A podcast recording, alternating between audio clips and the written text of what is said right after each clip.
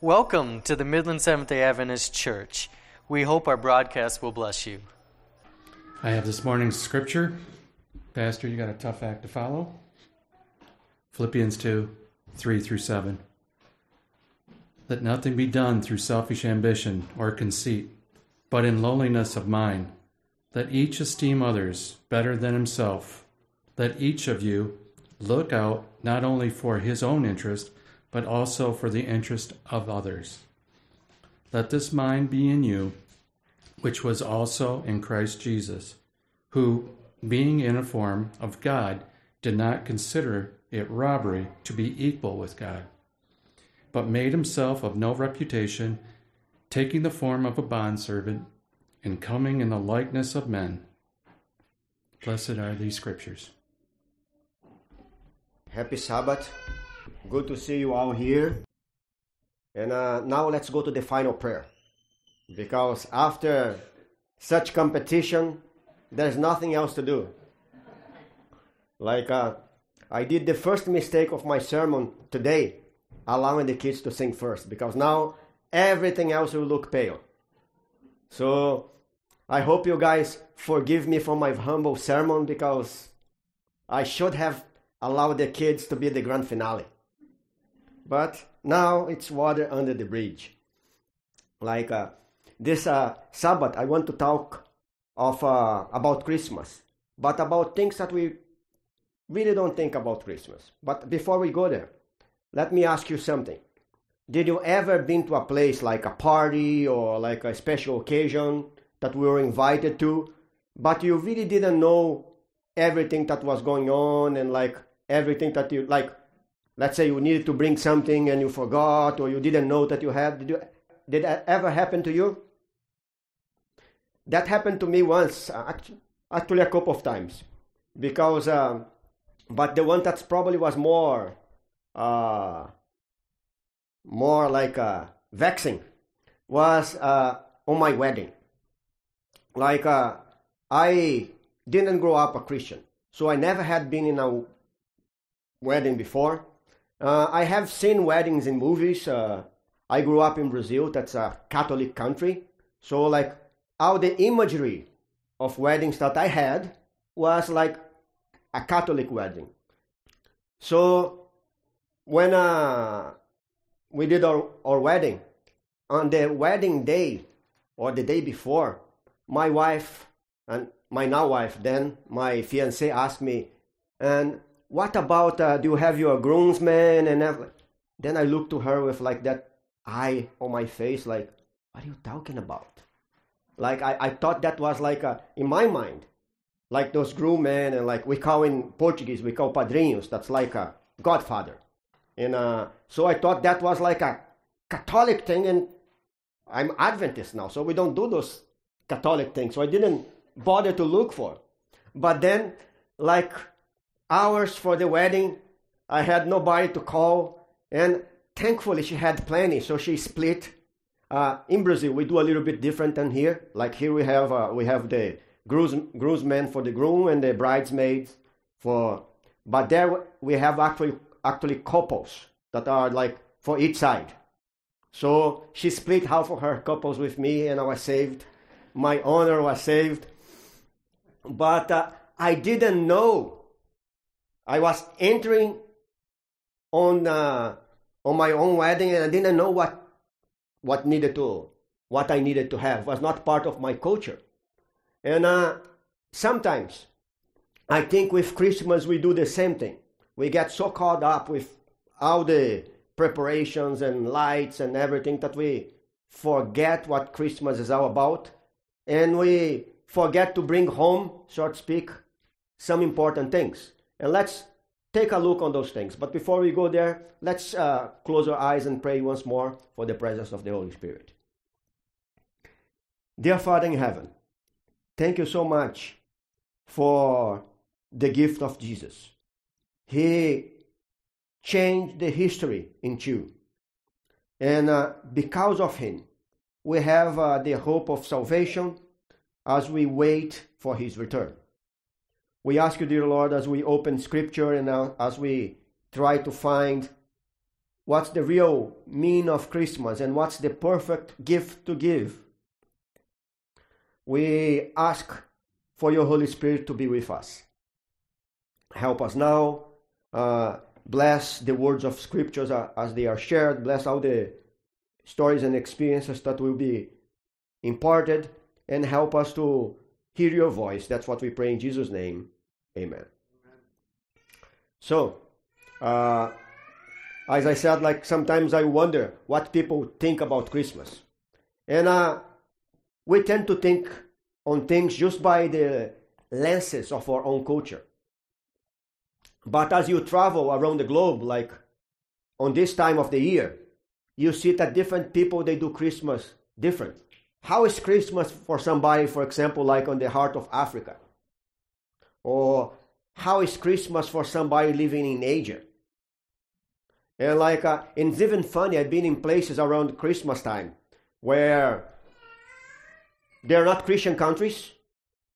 Uh, they are like sometimes Buddhist or like something else, but Christmas became so much a cultural thing that you see Christmas trees, you see that uh, gift giving and gift receiving, even in those countries. So, what is Christmas all about?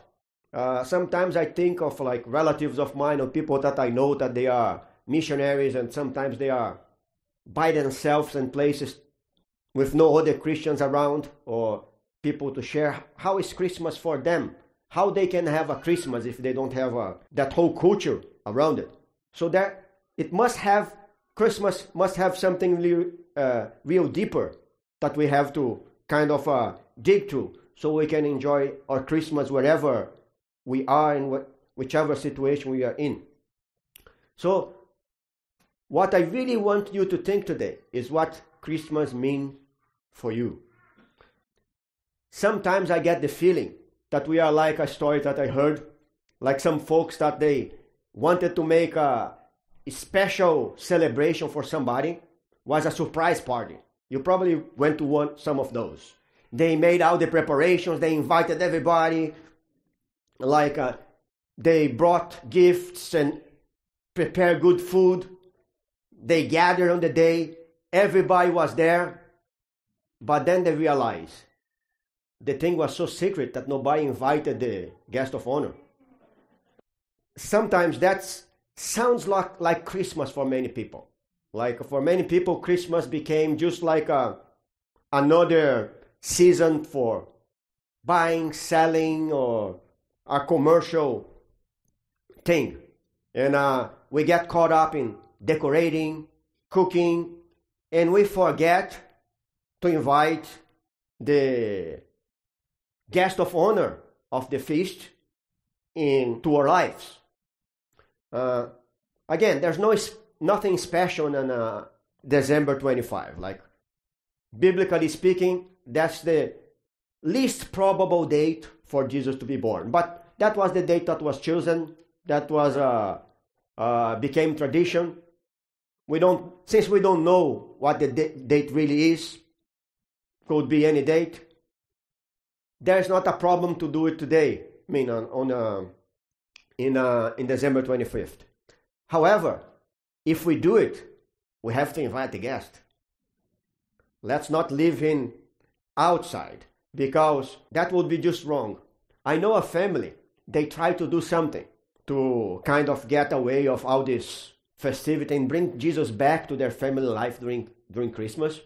So they uh, like on Christmas, they set up the table, they had an empty chair, an empty plate, everything that was like on the corner of the table, like the most honorable position in certain cultures. And uh, that was the seat of Jesus. And they called the feast Jesus' birthday. And uh, then uh, some a visitor was there with them. They did their their celebration. They open up the presents and whatever. But then somebody asked the youngest of the daughters of the family, asked if she got everything she wanted. And uh, she said, No, but it's not my birthday anyway. She got the point that although she received a gift, she was not like the honor guest, was not her birthday.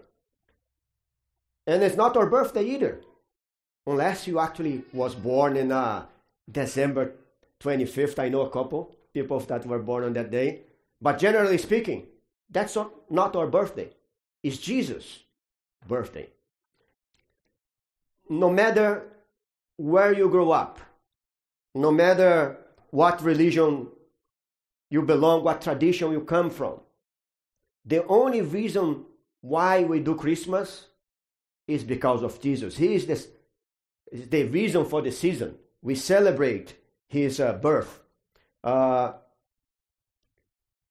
like without Jesus, Christmas is nothing. I heard something that sounds a little a little cliche, but like, did you ever try to remove Christ from the word Christmas? What what's left? Nothing. Exactly. So like without Jesus, without Christ, we have no reason for decorations, we have no reason even to be alive. And uh, if anything else, that should be a season for us to uh, remember Him, to get Him back to our lives, but also to impart Him with others. So, like, uh, what would be the perfect gift for Christmas? Let's open our Bibles in uh, Philippians uh, chapter 2. Uh, we read uh, just a bit ago, starting from verse 3. But uh, let's start from verse 1 of uh, Philippians, verse 2. I'm reading here from the NIV. So, therefore, if there is any consolation in Christ, if any comfort of love, if any fellowship of the Spirit, if any affection of mercy, fulfill my joy by being like minded, having the same love, being, being of one accord and one mind. Let me stop right here. Like, who penned those words was Paul the apostle, but he was talking here in behalf of Jesus. So Jesus is the one is saying, like, uh, basically, if you really love me, if you want to have any fellowship, any consolation, any sort of a relationship with me, what I want to receive for Christmas, fulfill my joy of being like minded, having the same love, being of one accord and one mind. So, like, we usually make Christmas about ourselves. But uh, the gift that Jesus is asking us is for us to be in one accord with Him, to be of the same mind, to love others with the same love. And uh, let's read more about His wish list. Verse 3 Let nothing be done through selfish ambition or conceit, but in lowness lowliness of mind. Let each esteem others better than himself. Let each of, of you look out not only for his own interests, but also in the interest of others. So, what Jesus is really asking don't look about yourself only. There's nothing wrong. Let me get this out of the way. There's nothing wrong in self interest. We have to be alive to even to be a blessing to others. I don't know if you ever notice, uh, like uh, if you travel in an airplane, they have those uh, little cards on the on the pocket in front of you that have the instructions how to do it in emergencies. What did they say if an emergency ever happens? Like masks will fall, and what you have to do? Putting yourself first, and then if there's somebody that's uh, need help, then you tend that person next. But why they say you that you should put you first? Because if you don't help yourself, you may die in the process of trying to help other people and you may not even help them in the way they need. So there's nothing wrong with us taking care of ourselves, but that should not be the center of our lives. uh, we should love others in the same way Jesus does, with other centered love.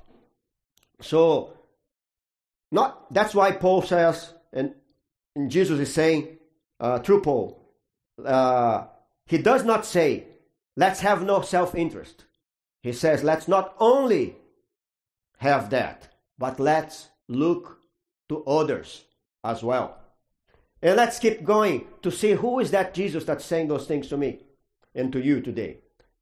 Verse 5 Let this mind be in you, which was also in Christ Jesus, who, be, who being in the form of God, did not consider it robbery to be equal with God, but made himself of no reputation, taking the form of a bond servant and coming in the likeness of man. So that's what Jesus did for you. Like he was not looking for his only self interest, he was looking out of his love to save you.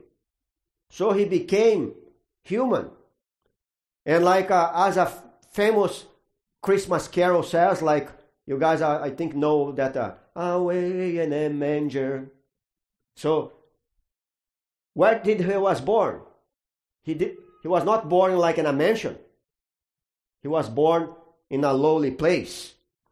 And uh, let remind you, friends, that Jesus is the creator, is the God that created the whole universe.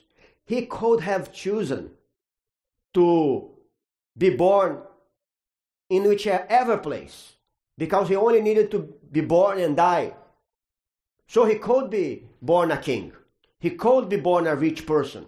He could have born in like in the Bethlehem uh, uh, Caesar Palace. But he chose to be born in the lowest place that one can can get with animals because uh, he wanted to get a point across. The, uh, the, that Jesus is the author of life himself. He's the one that keeps you alive. And uh, we don't have absolutely anything in life that's not granted by him, even if you don't believe in him. And uh, Jesus came down to encourage you. And that's why he chose that lowly place.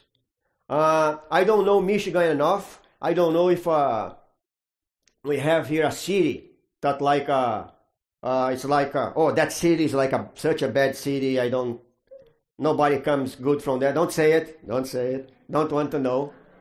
Uh, but think on that city. And Jesus was from that city, but from the worst part of that city, even the bad of the city thought the people from there were the bad from the bad. And then he grew up where? Even a worse place when people thought like, oh, is there anything good coming from from Nazareth? No. Uh, why? Because he did it for you. Like you may think uh, that your parents does not understand you, that your friends don't understand you, but Jesus does. And why? Because he suffered everything that one can suffer. He was poor, and if you read the Gospels right, at least for a time of his of his ministry, he was homeless. Uh, he came from a home with a lot of problems. As we know by scripture, uh, Mary was not the first wife of Joseph. He had older brothers. And as we know from scripture, he was in constant harassment of those guys. Took a little while for them, like way into his ministry, for them to warm up to him. And he always grew, grew with that stigma of being like a illegitimate son. And uh, he grew up in a very dysfunctional uh, home because his brothers were always persecuting you. So if you grew up in a home like that, or if you live in a home like that, Jesus gets you. He knows what you came through. If you are experience homelessness, homelessness, he knows what that is about.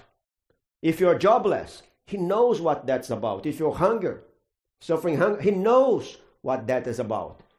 He knows poverty. He knows everything. And he came in such a way because he wanted you to know that he gets you. He know he knows where you suffer and he wants to be there for you. Like uh, I was reading a book. Uh, it's a comment about the life of Jesus. It's called Desire of Ages. And there's one paragraph that I highlighted years ago. And I, I was reading today, uh, this last week. It came to mind again. On page 88, it says, Of the bitterness that falls to the lot of humanity, there was no part which Christ did not taste. That's why Paul says that he was tempted in all things, and all means all. So, when you are suffering, when you are in pain, Jesus knows what you're going through. And as you pray, he can relate with you. He's not that being that always like live in a perfect scenario. Like uh, he came down. And like you have no idea what cost for him to uh, become one of us. Because I, I read uh, somewhat some time ago, some, somebody was trying to explain what was incarnation. And that person described like, oh, Jesus coming down as a human was somewhat like uh, a man becoming an ant. Like, uh, and I beg to differ because, like, in contrast with uh, our difference to God, God is like before everything. He was, He owns everything. Everything comes through through His existence. We become an ant, like we are kissing cousins. Like we are so close, and like the difference between us and God is like so abysmal that like He becoming one of us was something else. And what the Bible says, we just read it, he didn't think uh, anything out of it because he did it out of love for you. So he lost everything. He put everything on the line for you. Like uh, you probably never will be in a situation like he was. So he, and I'm saying that because I want you to know that he not only was tempted in everything you were tempted, he not only suffered everything you suffered, but he was tempted in ways that you never been, and he suffered things that you never will suffer out of love for you. As the Bible says, he make he made himself of no reputation, taking the form of a bond servant, coming in the likeness of men, the biggest humiliation. And if that was not enough, he, do, he didn't come in a palace. He came in a box of coffee, like in a manger. So I read a story uh, some time ago that kind of illustrates that point. That story is of uh, one ancient Persian king, and he, according to the story, he liked to mingle with people, but he would disguise himself. So people would not uh, like uh, uh, give him any deference because he was the king. He wanted to see things how it is. So he wanted to experience life as a normal human being. So one day, he went down to, I think was his palace, to uh, the basement where they had a furnace that was keeping everything hot. And there was one guy that was operating this. He was there lo- lonely by himself. He was sitting, uh, tendering the, the fire in a dark place, uh, humid, like he was sitting like in a place that was all black because of the coal. And uh, they start to talk. And they got talking. Few minutes later, the guy got like a piece of like brown bread and break into some water. They share a meal together, and they had a conversation. And uh, after the conversation was over, he parted ways, but he kept coming back because somehow he he liked that that guy. Like he was somebody that was was had like a different experience. The story doesn't tell, but I even think this guy was a Christian or like at the time a Jew that knew God because what you're gonna see next. And uh, that fireman uh, was so nice and so tender-hearted that he, the king kept kept coming, always in disguise, always hiding and like uh, all dirty as well. And uh, one day, uh, after they became good friends, good six months that they were visiting each other like at least two or three times a week, he came down with uh, one disposition. I'm gonna show myself to this guy. I'm gonna see how if he's gonna treat me differently. So they had their conversation. They had their meal together again, and uh, uh, the king thought like, when I tell him who I am, uh, I gonna see what he's gonna ask from me because now we are friends, so he can ask anything. So he show his face. I'm the king, and uh, he didn't ask for anything. Then the king asked, like, don't you realize I can give anything to you? I can give you a new life. I can give you money. I can give you a better job. I can give you like my to sit on my side like we are friends. I can give you anything. And then the guy uh, stopped and thought a little bit more. And then he answered, Your Majesty, uh, I understand that you can transform my life. But you have already given me the greatest gift a man could receive. You left your palace to sit down here with me on that dark place, in this lonely place.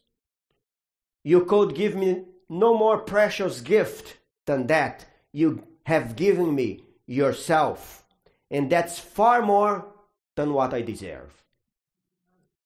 So, and I think, although the comparison is not even close, that kind of uh, depicts what Jesus did for us. The problem is that most often we don't give Jesus the first place. We don't give that deference. And we only remember Jesus when, please, Jesus, we want so and so. When we want actually to ask something about to Him. And uh, that made me think God gave us far more than what we deserve.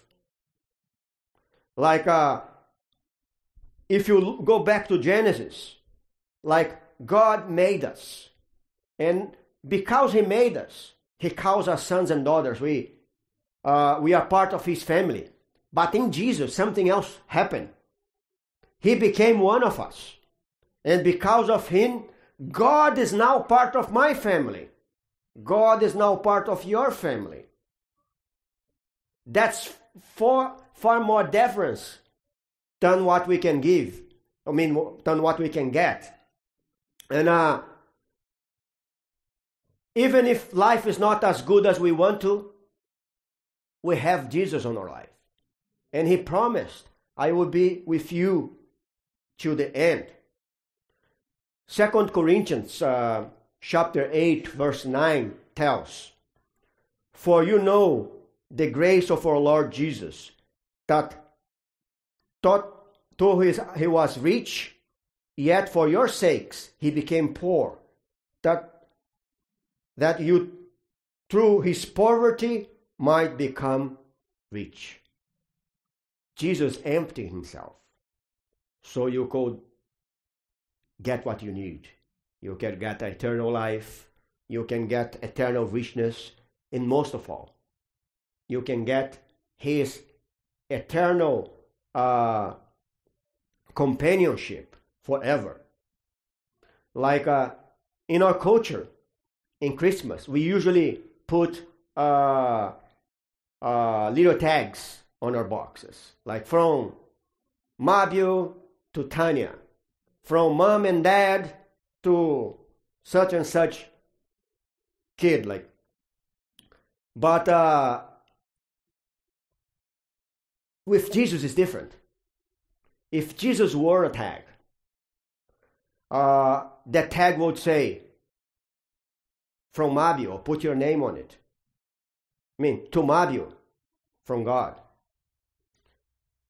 That baby in the manger was wearing a tag. And that tag says, to Emily, from God. That man that was teaching the good news of the kingdom, that was healing the sick, he had a tag. And that tag says, to Solomon, from God. That man forgiving the uh, way or the kid, like uh, that man that was uh, touching the heart broken, he had a tag. And that tag says, to Christina and Rowan from God. And that cross bearing God that was like bearing the weight of the world on his shoulders, it had a tag. And that tag says like to Jess, to Hiram, to Jesse, to Hiram, to Aidan, to Elena, and to every person here present today, even you that you are watching through the internet. Jesus had your name on his tag because he was a gift from God to you. Uh, if what the world needed was information, God would send an educator. If the world's greatest need was technology, God, God would send IT guy. If uh, or a scientist. If our greatest need was money god would send an eco- uh, economist. But our greatest need is forgiveness and redemption.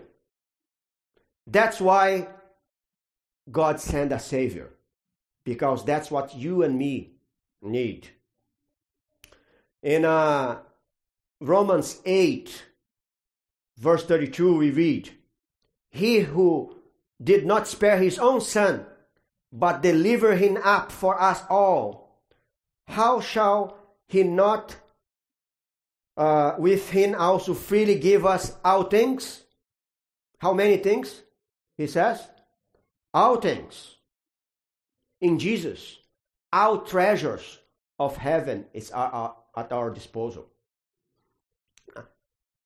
He, he gave his life for every single person, even those that don't love him, even those that despise him, even those that crucify him, because he died for the sins of all the world.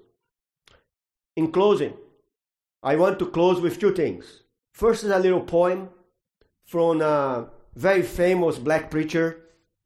Uh, I think he was Baptist. His name was Dr. S.M. Lockridge. He was a mighty preacher. I got acquainted with uh, this poem in a book that I read, and uh, then I went to check this guy out because uh, the poetry was so beautiful, and I want to share part of that poem with you today.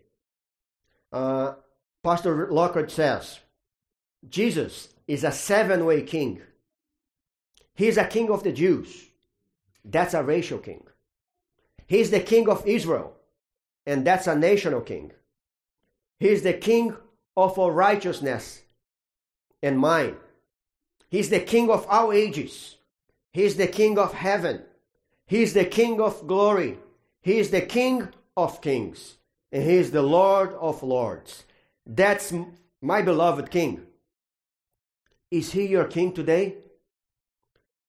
King David once says, The heavens declare the glory of God, and the firmament showed his handwork. My king is sovereign, is a sovereign king, and no method of measurement can define his limitless love.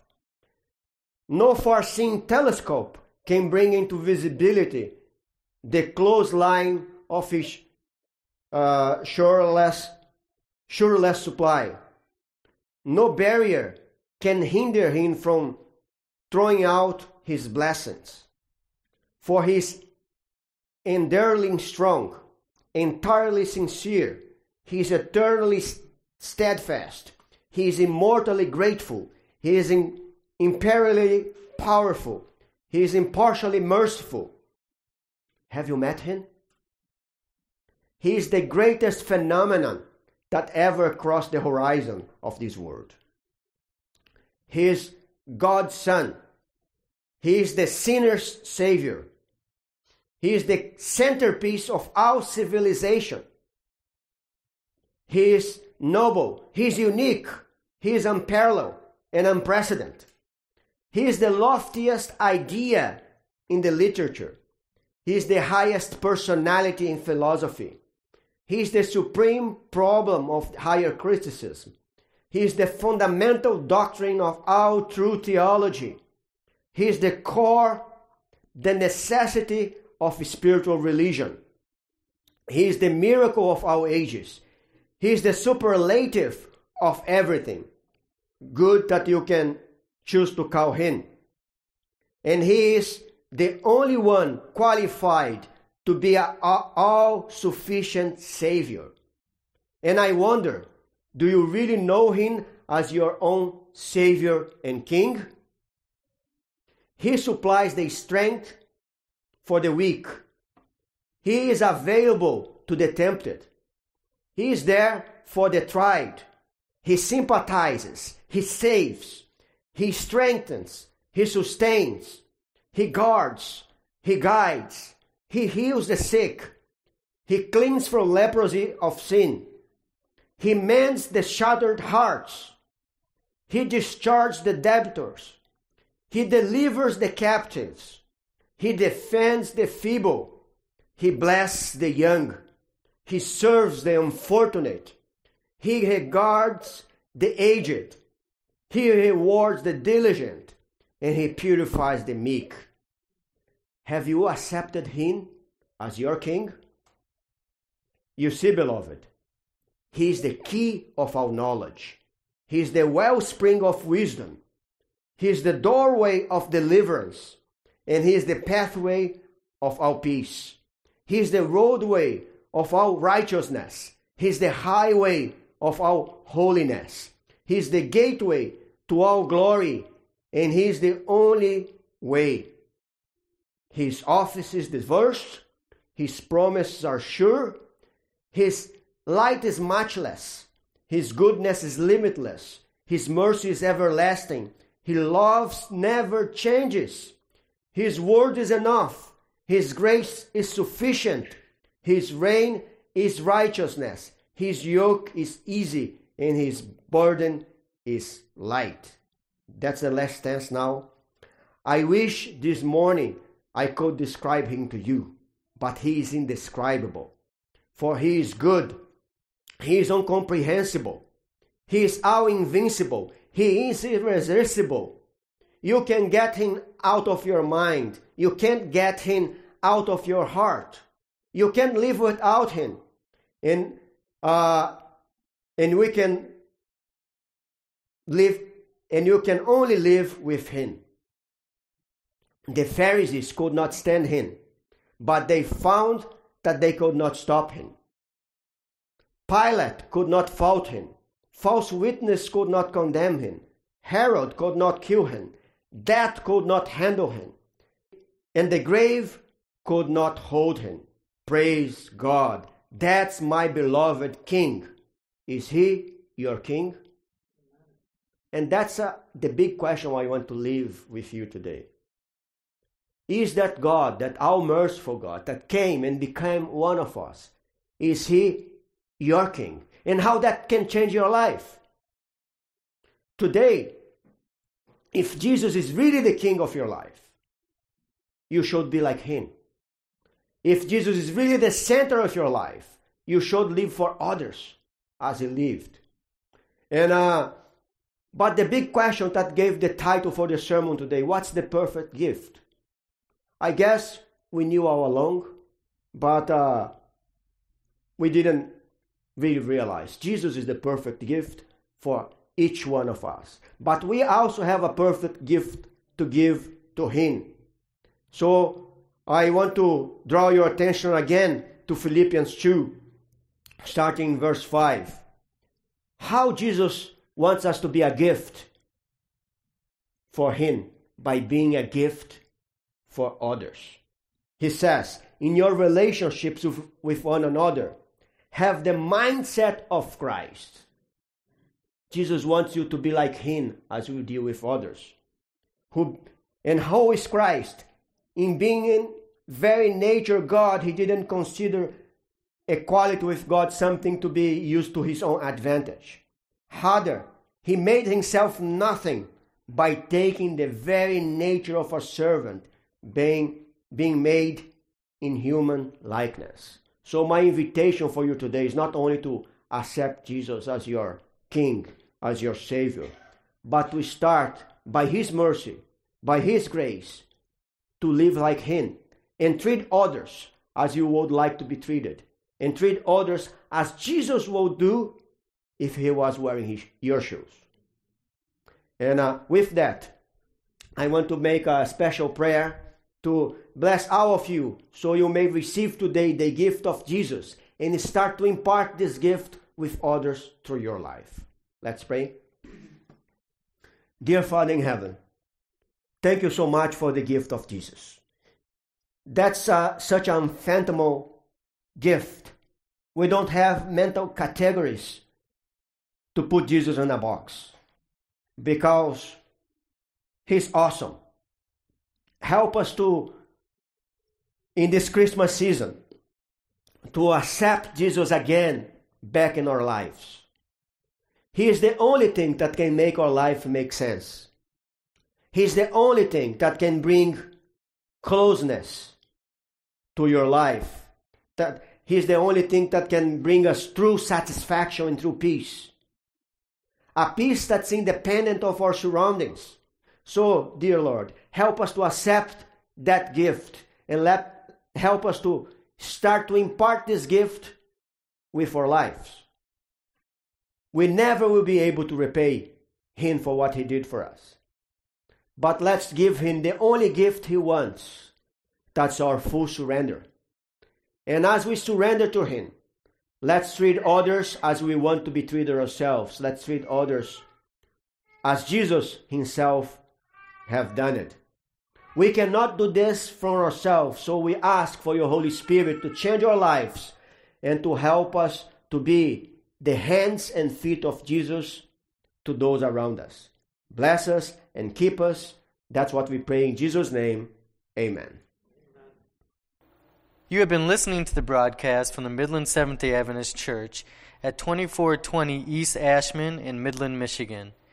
If you are in the area, we cordially invite you to visit our church Saturday mornings. If you're a distance away, we encourage you to continue visiting our website and weekly podcast at midlandsda.org.